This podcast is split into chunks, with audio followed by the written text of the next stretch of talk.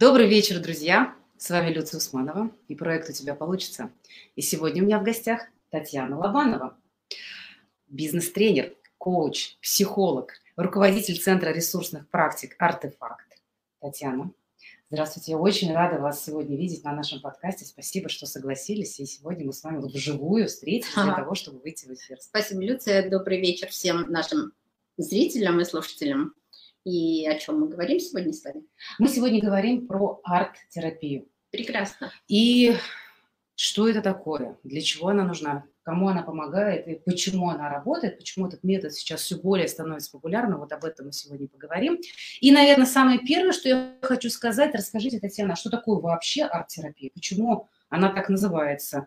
И как бы по названию понятно, что арт – это искусство, но все же хотелось бы понимать нюансы, а какие виды бывают. Ну, в общем, давайте начнем okay. с самого понятия, а дальше будем уже развивать это тему. Окей. Okay. Ну, во-первых, арт-терапии почти сто лет на минутку, mm-hmm. потому что ее изобрел в 38, 1938 году некий Эндрю Хилл, тот, который а, проходил излечение в госпитале после ранения, и он обратил внимание, что люди, которые рисуют, поют, играют на инструментах, значительно легче и быстрее восстанавливаются после травм. Угу.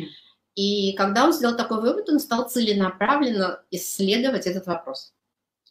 И реально оказалось, были выбраны контрольная группа, была выбрана группа, которая получала арт-терапию, и реально при одинаковых травмированиях и диагнозах mm эти люди, которые занимались искусством, меньше страдали от боли, и быстрее поправлялись. Поэтому возникло, поскольку все это вышло из больничных стен, то слово терапия тут была уже просто необходима, потому что сначала работа была с больными людьми. То есть я правильно понимаю, что терапия мы и прям в конкретном прямом значении используем да, как и лечение, и сейчас больше используют это как терапии психологических состояний. Совершенно верно. Еще Хилл заметил, что не только телесные недуги, но и ментальные, и душевные, эмоциональные травмы тоже очень хорошо восстанавливаются а, через арт-терапию. А что же такое за штука, почему она работает, да, в чем тут да, дело? дело? А, дело в том, что наша психика, она делится на несколько слоев по мере углубления – мы все менее и менее осознаны. То есть сознание – это только часть психики, то, что мы понимаем, помним, чем мы управляем. Но есть очень большая часть – это подсознание и бессознательное. Это то, чего мы не можем словами описать, но то, что нами движет. И люди очень часто говорят, я не знаю, что меня как бы подтолкнуло сказать это или сделать. Я совершенно этого не собирался, но я сказал да или я сам не знаю, но будто бы что-то сильнее меня вдруг на меня нашло, и я сделал этот выбор. Но все это вдруг и все это что-то, это, конечно, собственное наше подсознание и бессознательное, в котором записана вся наша история жизни. И при этом там содержатся не столько события и наши оценки этих событий, сколько наше состояние. Вот то, где, когда мне было очень плохо, а, где я была обижена, где я разозлилась. И иногда получается, что мы встречаем незнакомого человека, который ну, нам ну, ничего плохого не сделал. И вдруг чувствуем нет. А что в этот момент не происходит? хочу. Почему так? А в этот момент срабатывает какая-то ассоциация из прошлого. Угу. Например, моя воспитательница в детском саду делала вот как-нибудь вот так. Угу. И меня гнобила при этом. Я, правда, не ходила в детский сад. И гнобила при этом меня. И этот человек делает вот этот жест, он вообще не имеет никакого отношения к истории моей. Я, не помню этого жеста. Угу. Но у меня в психике уже стоит красный свет. Вот этот человек, который так делает, мне сделает плохо. И происходит как бы подсознательная реакция, что я Отторжение. с этим человеком не хочу общаться. Не хочу. Это что, проекция? Это ассоциация. Это ассоциация. Ну, угу. Да, давайте точнее. Это ассоциация. Угу. А, моя психика предупреждает меня о том, что здесь ты можешь получить негатив, не ходи сюда. При этом через какое-то время может оказаться, что ты милейший человек, и мы с ним подружимся, и все. Но вот первая реакция была нет. И поэтому мотивация наших поступков, ну, как бы так мягко говоря, не всегда нам подконтрольна. Мы не всегда знаем, что э, нами движет. И последние исследования говорят о том, что мы принимаем решение за несколько долей секунд или секунд до того, как наш мозг уже найдет этому объяснение. А это работа, конечно, бессознательная. Это наш предыдущий опыт. А, бессознательное имеет одну лишь задачу – обеспечить нашу безопасность, сохранность нашей жизни и как бы наше наилучшее оптимальное состояние в данный момент. Ему все равно при этом, портим мы социальные связи, а, тратим ли мы лишние деньги, еще что-то, ему безразлично. Вот эти понятия не входят туда. Туда входит только мое комфортное состояние и безопасность. А можно ли говорить о том, что бессознательное, оно как бы перестраховывается? Ну, если так простым языком Конечно, сказать. запросто ага. можно сказать, потому что а, если этот опыт у меня был записан в 4 года, угу. и на меня там кто-то рявкнул повышенным тоном, и я каждый раз буду вздрагивать, когда кто-то повышает голос, ну, конечно, уже нет никакого смысла, потому что как взрослый человек я могу сказать, да пошел. Да. И этом никакого ущерба не понесу. Но с этим приходят люди в консультирование. Почему я так реагирую? Я, им, я знаю, у меня есть достаточно знаний, я понимаю свою позицию, но если кто-то повысил голос, я сразу же теряюсь. И это глупо, и смешно, и дурацко, и даже вредно. Что мне с этим делать? И вот мы отматываем назад, выясняем, что это был отчим, который орал, э, от которого бухало в ушах у ребенка. И до сих пор вот эта реакция сразу включается, первой. А потом уже мозг пытается выкарабкаться из этого в нормальное взрослое состояние. Но зачастую такие реакции мы даже не отслеживаем на уровне сознания. Получается, это такие реактивные действия, которые да. мы совершаем да, даже зачастую раньше, чем мы успели подумать, осознать. осознать. Конечно. Именно поэтому нам вот эту пресловутую осознанность нужно развивать, чтобы отлавливать себя в моменте, чтобы те паттерны, стереотипы, привычные э, стратегии, которые были выработаны когда-то в детстве там, или в, раннем, в ранней юности, может быть, в прошлом опыте, но сейчас они нам не актуальны, чтобы не мы нужны. могли себя в моменте как-то осознать и э, быть проактивными, а не. Конечно, и для этого арт-терапия существует в том числе, потому что а, можно замечая за собой какую-то неадекватную реакцию, ну, как mm-hmm. реакцию на громкий голос, например, или на публичные выступления. Человек все прекрасно знает, а и никак. То есть, зная свои вот такие непонятные, в кавычках, реакции, можно отмотать назад, а, пойти туда, где эта реакция впервые возникла, и ее поправить, поменять, и жить спокойно дальше. Ну хорошо, а вот именно арт-терапия, uh-huh. вот как она позволяет с этими ситуациями справляться? Почему именно арт? Ну, э, почему этот метод все больше распространяется, по моим да. ощущениям, потому что я что-то об этом тоже знаю. Как и все мы.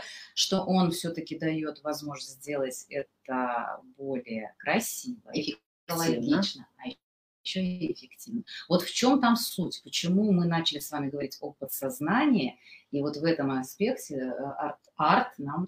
Ну, Люция, подсознание, оно бессловесно. Угу. Начнем с того. Да. Попасть туда словами, уговорить себя не бояться публично выступать, это глупейшая задача, которую может человек Просто нереально сделать. Конечно. То есть невербальная часть сознания требует невербальных методов туда проникновения. То есть туда можно проникнуть эмоционально, а искусство, мы знаем, оно сверхэмоционально. Оно работает, оперирует понятиями состояния. Особенно искусство абстрактное, не фигуративное, оно уж только чистая голимая эмоция. И кто, и кто пытается подойти к нему, а что здесь нарисовано, ну, тоже глупейший вопрос. Это просто человек не вошел в тему, и нужно просто научиться это смотреть по-другому, чем Шишкина. Поэтому, а, да, невербальный способ работы с невербальной частью психики, конечно, эффективен. Получается, мы э, через образы, через творчество, через ассоциации, да, мы уже тоже про них начали говорить, а мы можем обойти свое логическое мышление, которое очень любит все рационализировать, объяснять, анализировать, и мы попадаем в ловушки ума. Я это часто называю как троянский конь. Да-да. Помните, да, вот Конечно. эту историю про греков, да, и троянцев, когда греки устали воевать, и они а, вот этого коня деревянного. Да, да, да, преподнесли и написали, даже чтобы это было очевидно, написали мы этого коня, приносим в дар богине Афине уплыли. Uh-huh. И что сделали троянцы? Они поверили в очевидное они не увидели вот эту подоплеку. И вот очень часто ментальные наши конструкции, наш mm-hmm. мозг, который все это придумал, сочинил в свое время почему-то, мы скорее поверим в это, чем в реальность, например, что мы боимся в этот момент, что мы, что мы злимся, что мы, например, а, в печали или в каких-то других состояниях, мы начинаем вот это рационализировать, мы поверим в какую-то внешнюю причину, но не а, вот в ту фактическую, то есть мы не увидим ее за вот этими и получается, мы можем как бы обойти вот эти ментальные конструкты и начать коммуницировать с нашим бессознательным напрямую. языком напрямую. образов, угу. ага, ассоциаций. Конечно. Кроме того, рационализация обычно листит нам. Угу. Мы всегда придумываем выгодное для себя объяснение своим поступкам. Я так поступил, потому что... И реакция «я поступил так, потому что я струсил» или «я пожальничал», как бы это последний вариант я не дал тебе денег, потому что я знаю, что они тебе э, на ерунду какую-то. Ага, и ты будешь, попадать, да, ты будешь попадать ко мне в долговую яму, в долговые обязательства, поэтому я тебе денег не даю. А не потому, что мне жмотно, и я как-то не хочу с ними расстаться даже на неделю. Надо боим себя честным? С самими собой, да все время. Да все время. И все неадекватности в поведении, ну, не будем говорить все, а, большинство неадекватностей в поведении, внешнем виде и всем прочем, это неадекватность самовосприятия. Когда не соответственно возрасту что-то или не соответственно фигуре что-то.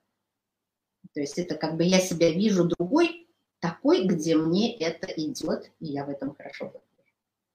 Получается, что ну, мы сами себя обманываем где-то. Ну да, и это хорошая штука, конечно, потому что лучше думать о себе чуть лучше, чем реалия, чем чуть хуже, чем реалия. Mm-hmm. Потому что вопрос самооценки – это один из очень частых вопросов консультирования. Как повысить самооценку, потому что я себе не позволяю многие вещи, так как считаю, что я этого не достойна.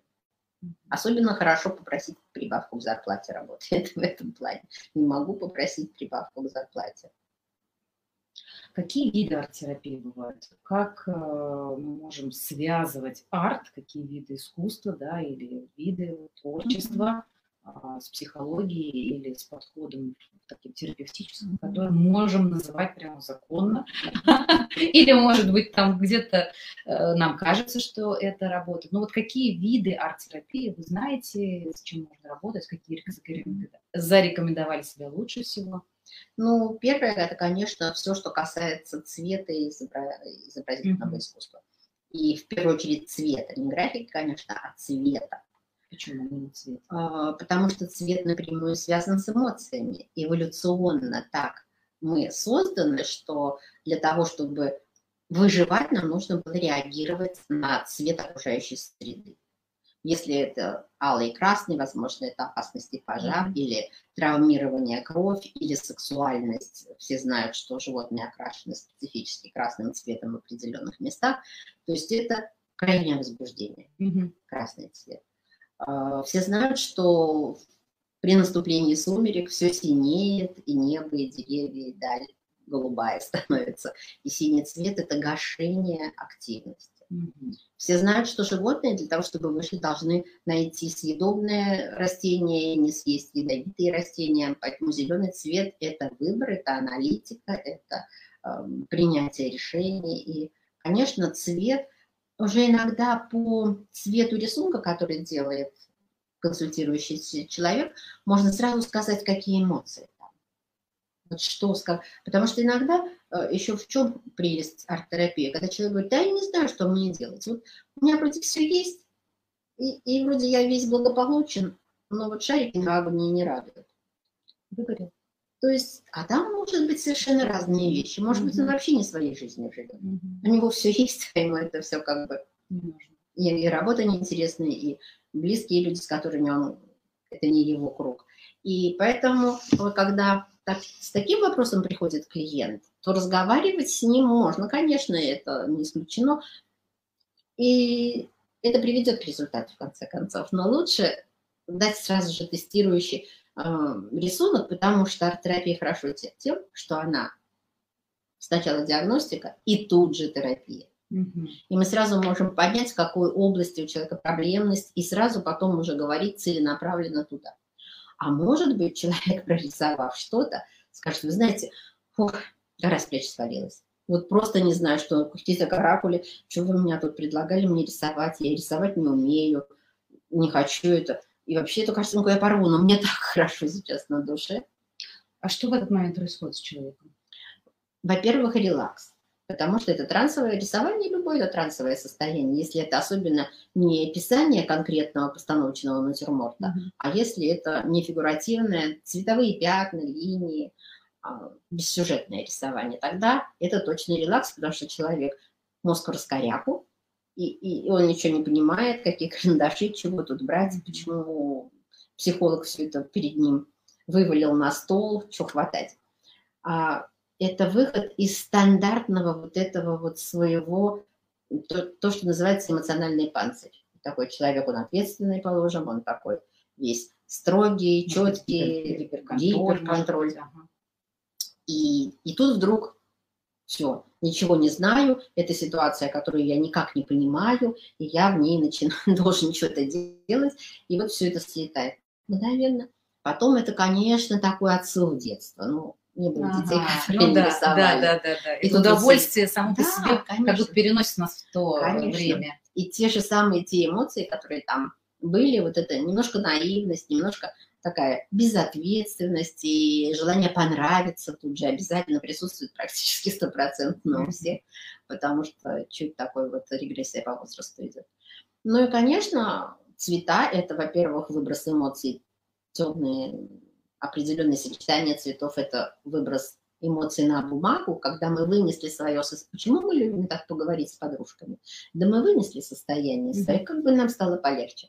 Человек может никогда не разговаривать о своих проблемах, особенно мужчина ни с кем, но если на бумагу он это положил, уже стало лучше. Mm-hmm. Поэтому здесь сразу же и диагностика, и терапия, и изменение телесного состояния, потому что вот это вот все начинается сразу и, конечно же, эмоционального состояния. И если делать второй рисунок сразу, совсем другие цвета. Ага. То есть уже поменялось в процессе одного рисунка. Однозначно. Угу. Хорошо. А кому она... Так, хорошо, мы поговорили да. про, о, про все, что связано с живописью. Да. да. Какие еще варианты? Музыкотерапия. Музыкотерапия.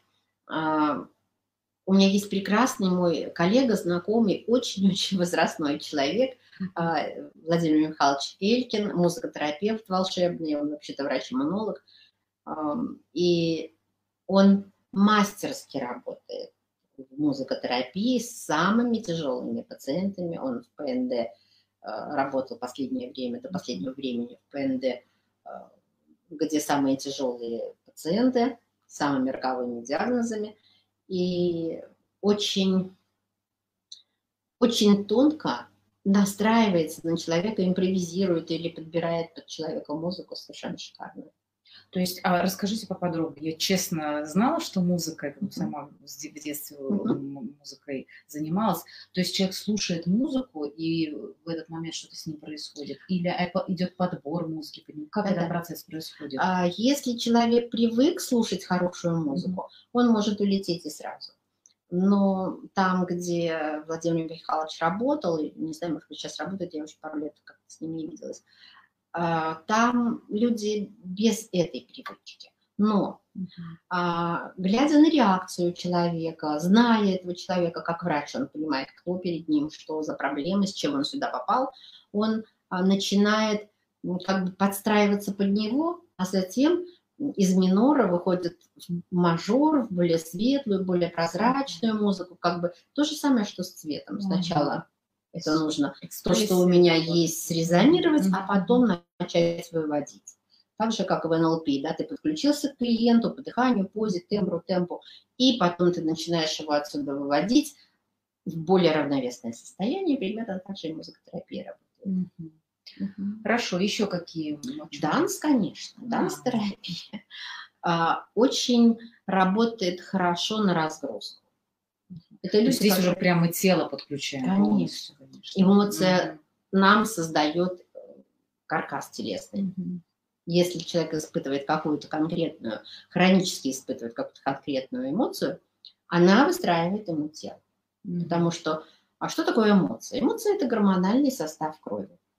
Гормональный состав крови меняется от эмоций для того, чтобы подготовить нас телесно среагировать на какой-то стимул. Убежать, заинтересоваться, побежать, наоборот, радоваться навстречу или еще что-то. И это все эволюционно в нас заложено. Социально мы, конечно, этого ничего не делаем. Мы продолжаем сидеть, кивать головой, никуда не бежим, но а, гормоны выделились, и они выстроили структуру каких-то мышц, чтобы совершить определенные действия.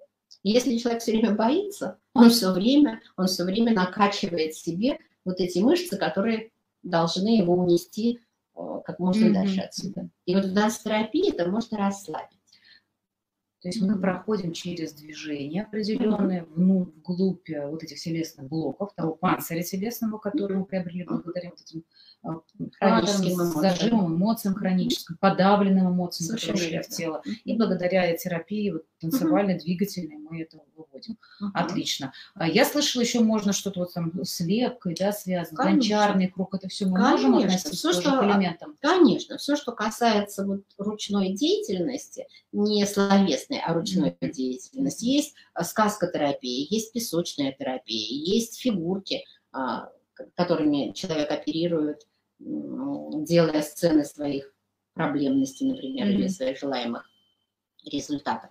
То есть все, что касается невербальной деятельности, все можно отнести смело к арт-терапии.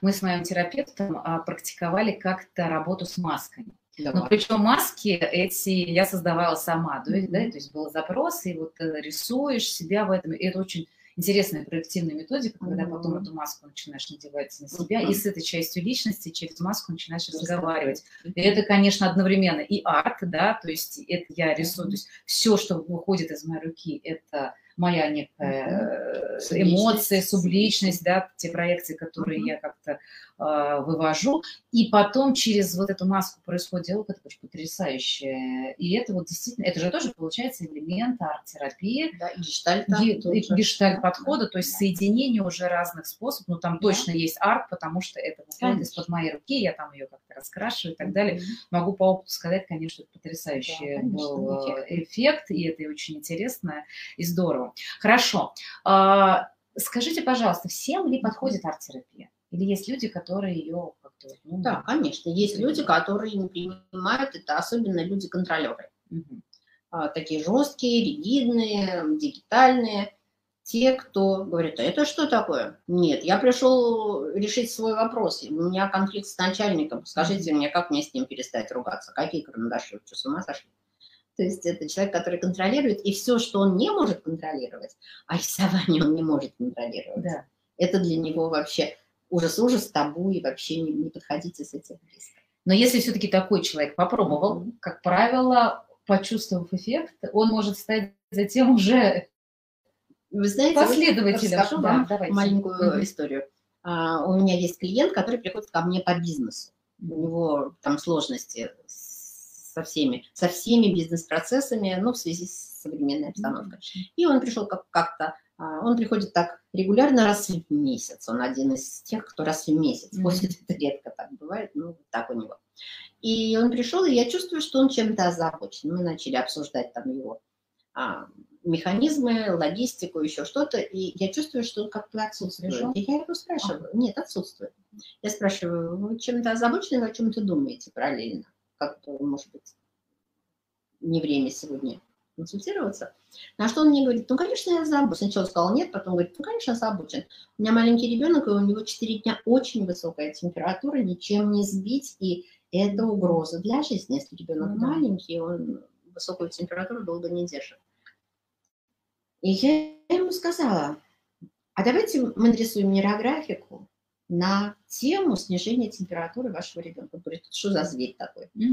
А, на что я говорю, это особенный метод. Он э, как бы не относится к группе арт-терапии, но он относится к целостным методикам трансформации разных процессов, изменения того, чего хотите изменить. Он говорит, вы знаете, мне уже все равно, я явно не могу с вами обсуждать дела, но давайте попробуем. Хотя это какой-то бред. Короче, он нарисовал неплохую очень картинку, И за прям вот за час консультирования он быстренько освоил минимальный набор нейрографический и ушел с этой картинкой, он ее унес с собой. Он мне позвонил буквально через пять минут после того, как вышел, потому что он вышел, набрал жену, и жена сказала, ты знаешь, за этот час у ребенка температура упала. Потрясающе. Он вернулся, хорошо, у меня не было следующего человека, и он сказал, слушайте, я не знаю, что я вам должен за это. А как были. вообще это можно объяснить? Ведь он, можно объяснить. Он ведь работал, я, я могу объяснить это с точки зрения, я с собой работаю, в своем состоянии. А как еще можно объяснить э, вот то, что мы... Это полевые вещи ага. в поле. То есть ребенок маленький, э, тревожная мама может нагнать температуру маленькому ребенку, потому что на грудном вскармливании ребенок, который получает мамины гормоны да. тревожности и ужас-ужас, если мама, конечно, тревожная, для нее это ужас-ужас, ребенок тут чуть ли не умирает, и вот представьте, как коктейль ребенок получает смогу. Mm-hmm. И она, конечно, могла нагнать, потому что если это физическое реально заболевание, то тут сложно что-то да. сделать, хотя а тоже... А если это психосоматическое? А если это психосоматическое, да еще мамина. А он позвонил, он сказал, что я иду к психологу, мы что-нибудь там с этим сделаем, она как бы выдохнула, она это она его ко мне послала, она моя клиентка, она знает, куда он идет, и что что-нибудь будет хорошее обязательно. Вот такая история была. Это удивительно на самом деле, и в, это, в этом случае многие люди, которые используют нейрографику, они говорят, ой, нейрографика как чудо, она работает, и вот эти вот восторги, которые с этим связаны. И вот как бы как раз мы логически перешли к, к одной из частей нашей беседы, mm-hmm. которой, которую я хотела также затронуть, это нейрографика. Дело в том, что мы с Татьяной сейчас находимся в Подмосковье на интенсиве, почему мы, в общем-то, вживую с ней, есть у нас возможность так пообщаться на интенсиве, а, инструкторского курса по, по нейрографике. Uh-huh. И, соответственно, мы, как уже инструкторы, супервизоры, и Татьяна очень большое отношение имеет к Институту психологии и творчества с самого основания. А, поправьте меня, если что-то, может, не так сказала. Ага.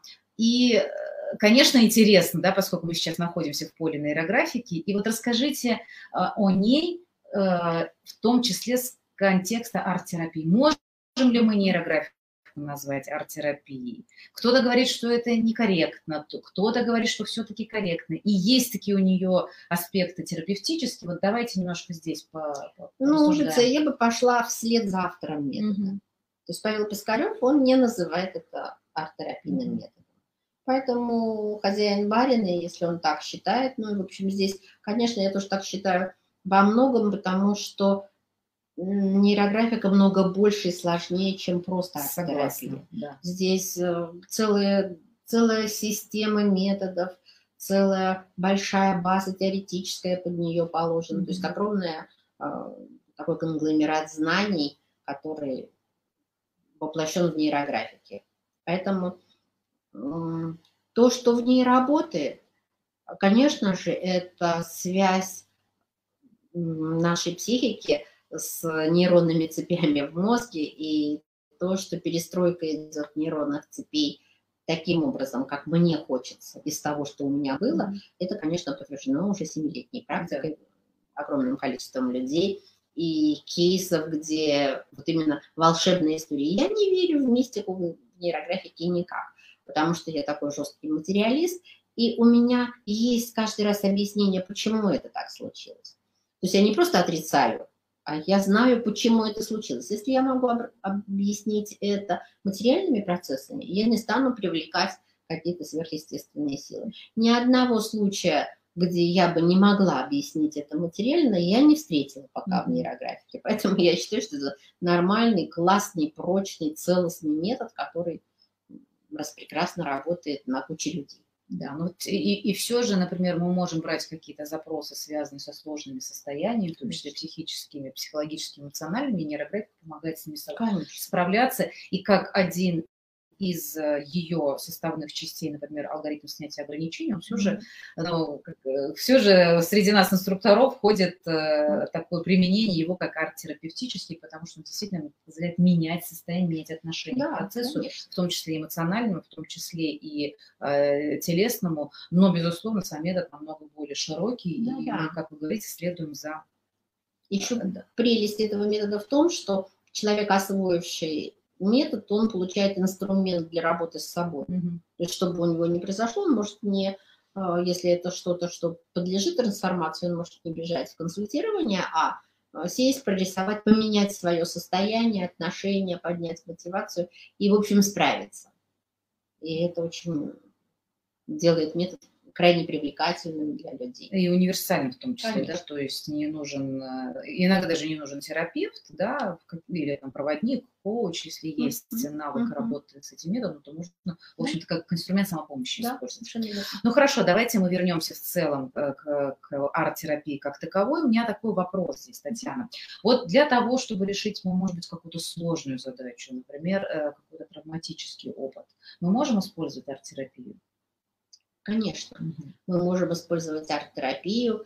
И э, первая задачка – диагностика, вторая задачка – снятие оттуда напряжения, третья задачка – создание нового реагирования новой стратегии в ситуациях, в которые травма не позволяла э, прорабатывать по-другому. То есть вот эти все вещи арт-терапия позволяет делать. Но если случай очень тяжелый. В арт-терапии, в отличие от нейрографики, принято давать обратную связь. Угу. То есть потом идет вербализация. Что я вижу на рисунке, как я к этому отношусь, да. с чем это ассоциируется у меня, нет ли у меня каких-то а, желаний сейчас что-то в этом рисунке трансформировать, и это уже идет нормальный консультативный процесс на материале, который mm клиент достал из себя. Надо сказать, что вот европейская, я бываю на международных конференциях, а, разного толка психологических.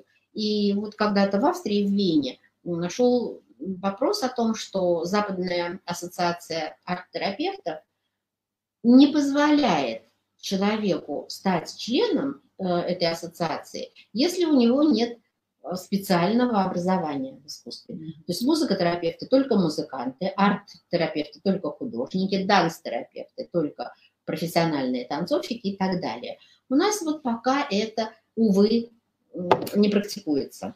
а у них должна быть еще специализация конечно, а психологическая. А ага. Конечно, То есть он прямо совмещает да, и свою профессию, да. и э, терапию, да. и э, как бы сам арт, конечно. и уже после этого становится, становится арт-терапевтом. И это, конечно, очень эффективно. Ну да. То есть, конечно, качество как бы, передачи, качество Конечно. работы, повышается уровень. Конечно. И я знаю, что э, и у нас сейчас начинается использовать, но за границей очень много, в том числе в Израиле, э, в Европе используют терапию, арт-терапию именно там, в больницах, в, э, в работе со сложными больными, не, не уже не с точки зрения там, чисто психологических mm-hmm. решений проблемы, а уже для того, чтобы mm-hmm. улучшить. С этого, да, в общем-то, мы и начинаем. Конечно, я могу рассказать несколько историй на эту тему, потому что у меня есть свой авторский метод пси-живопись, это быстрая живопись. Да, расскажите, а, пожалуйста. К сожалению, я провожу инструкторские курсы по ней и обучающие. К сожалению, инструкторы немножко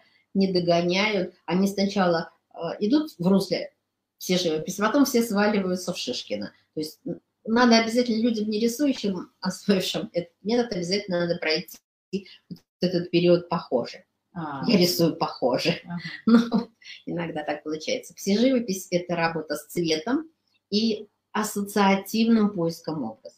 То есть вот если быстрое, то, что называют правополушарное рисование, правополушарная mm-hmm. живопись тоже искажено достаточно. Я начинала это уже где-то лет 15, если не больше назад, и это очень быстро разошлось. В народе от Бетти Эдвардс я училась у Стива Лестера, ученика Бетти Эдвардс, этому в свое время рисованию именно правополушарному. Потом вдруг мне захотелось сделать такую же живопись, но вот она разошлась в быстрое научение нарисовать конкретную картинку. Вот 20 человек группы, стоит преподаватель с картинкой и 20 одинаковых картинок. Вот это меня ужасает каждый раз. Это как, когда еще там пальчиком можно рисовать? И чем угодно. Чем угодно.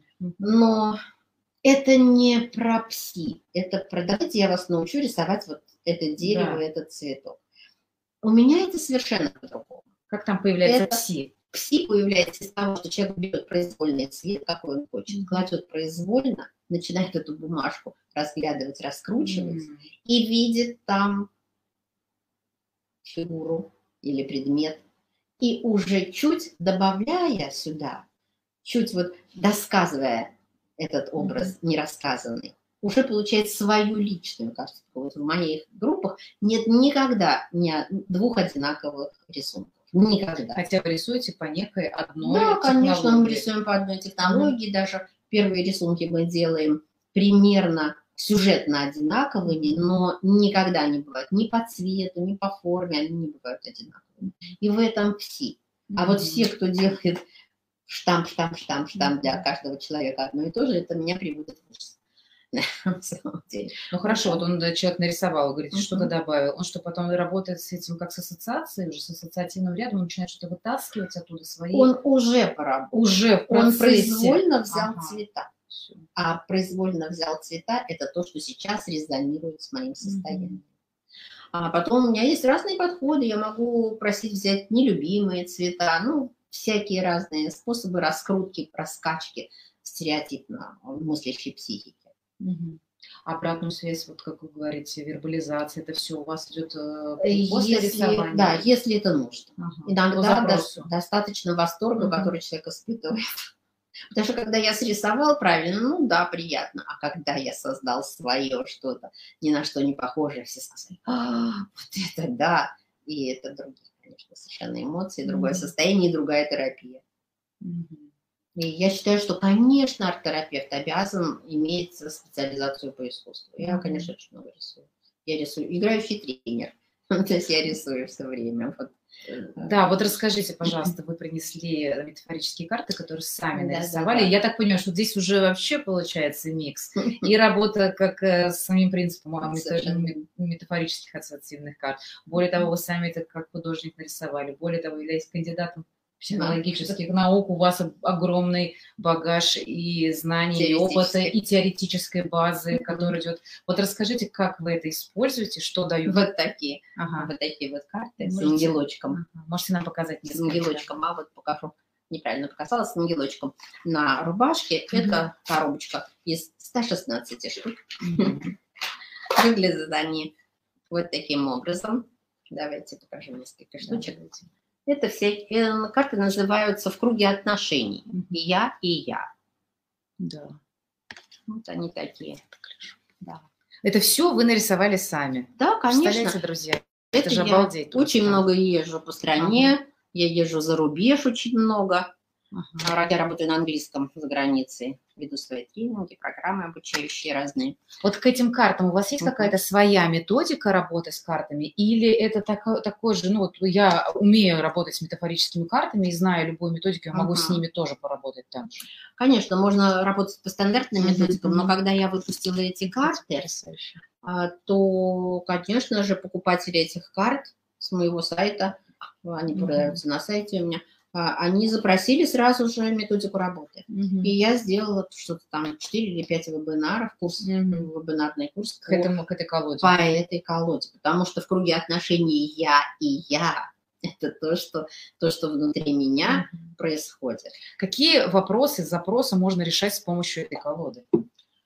А, любые вопросы отношений со всем чем угодно. Ага. То есть все-таки это я и еще кто-то, что-то или группа, да, или понятие. То есть, например, я и деньги. Мы можем взять? А, а, да, конечно. Такая тема, которая... Идеально можно взять, сказать, что мне помогает зарабатывать деньги, что мне мешает зарабатывать деньги. И если, положим, вытащить какую-то карту и сказать, что мне мешает зарабатывать деньги. И я вижу, отношения мне мешают, скорее всего, вот так вот. Угу. Либо моя самооценка, если это я и я.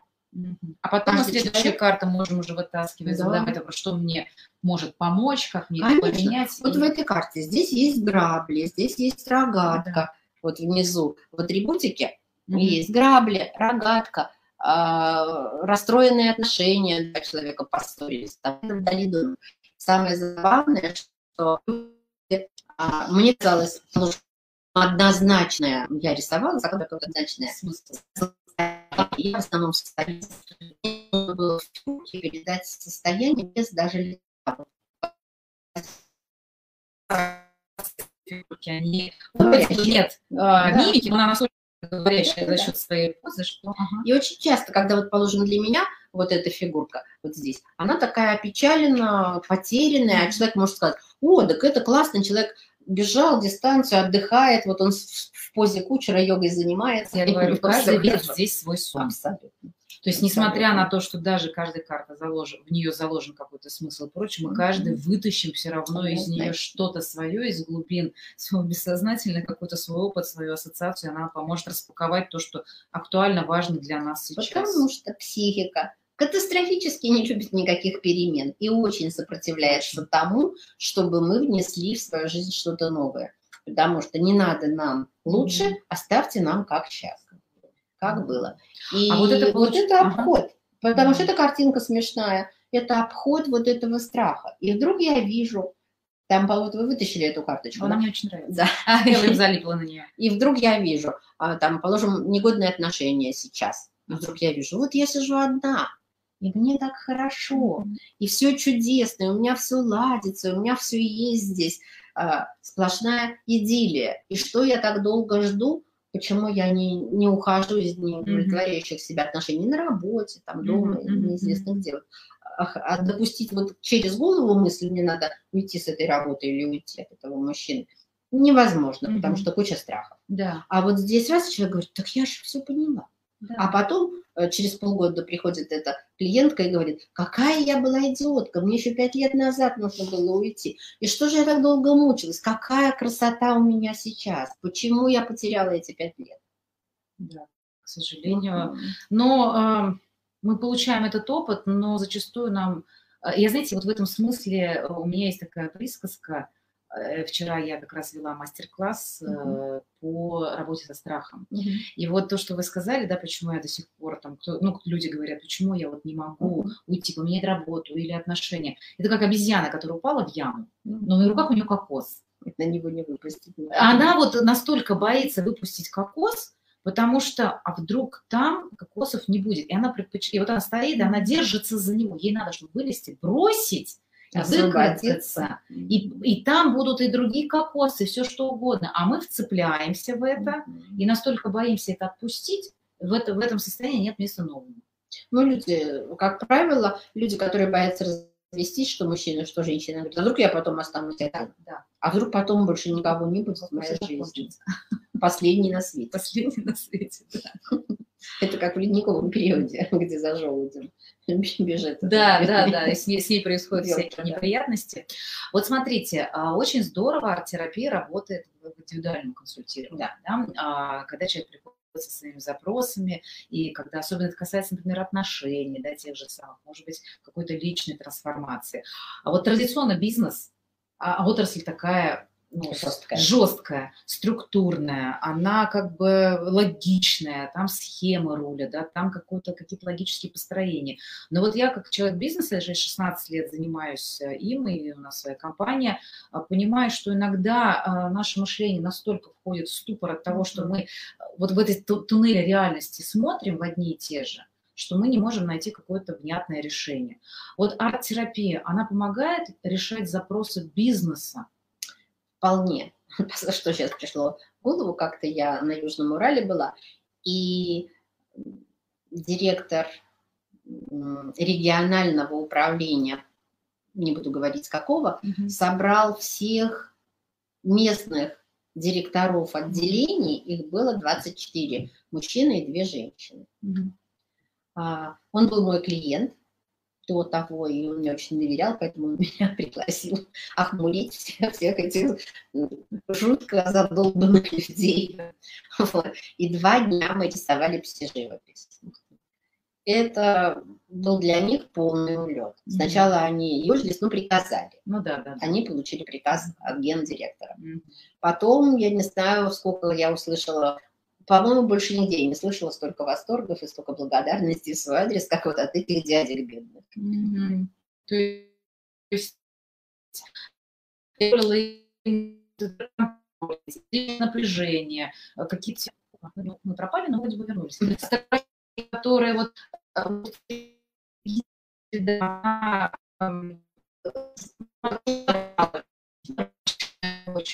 люди боятся как будто бы, да, выйти? Боятся, mm-hmm. показать себя вот того, как, кто я есть, mm-hmm. боятся, потому что есть стереотип поведения, где я должен быть вот именно таким и больше никаким. И, конечно же, это транс, это глубочайший транс, потому что люди в конце говорят, как, уже 6 вечера? Да не может быть, мы же только начали, я думаю, полвторого. Это поголовная реакция. Это Может быть прекрасный признак того, что человек да. в измененном состоянии сознания. Да, время поменялось, значит, в измененочку человек вошел, да. а там а уже там совсем другие процессы. чудеса и случаются.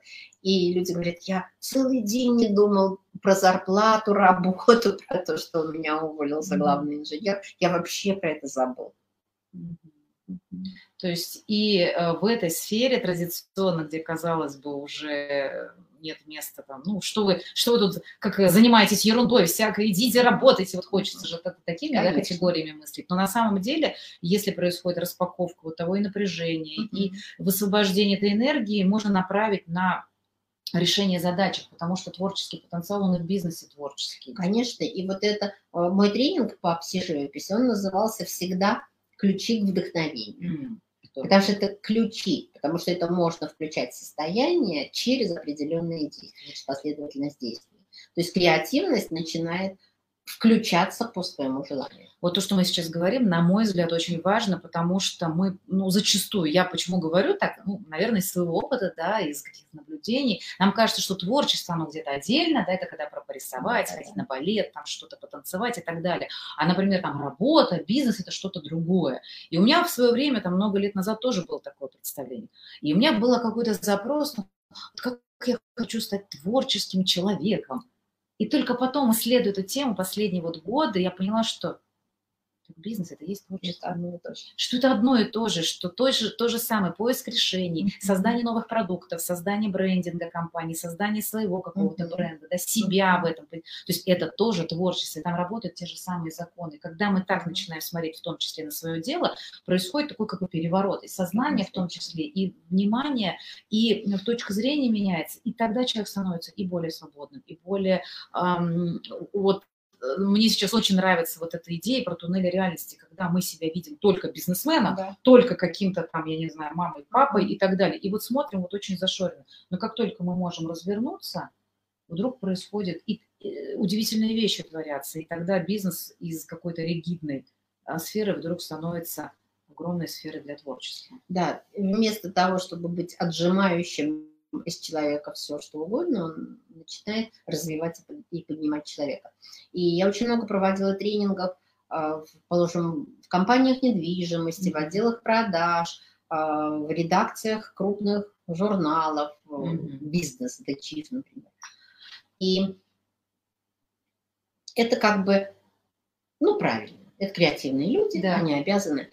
И тем не менее, только мои личные клиенты из серьезного бизнеса, вот просто так никто никому в голову не приходит mm-hmm. в какое-нибудь тяжелое машиностроение зазвать психолога со своей психоживостью. Хотя.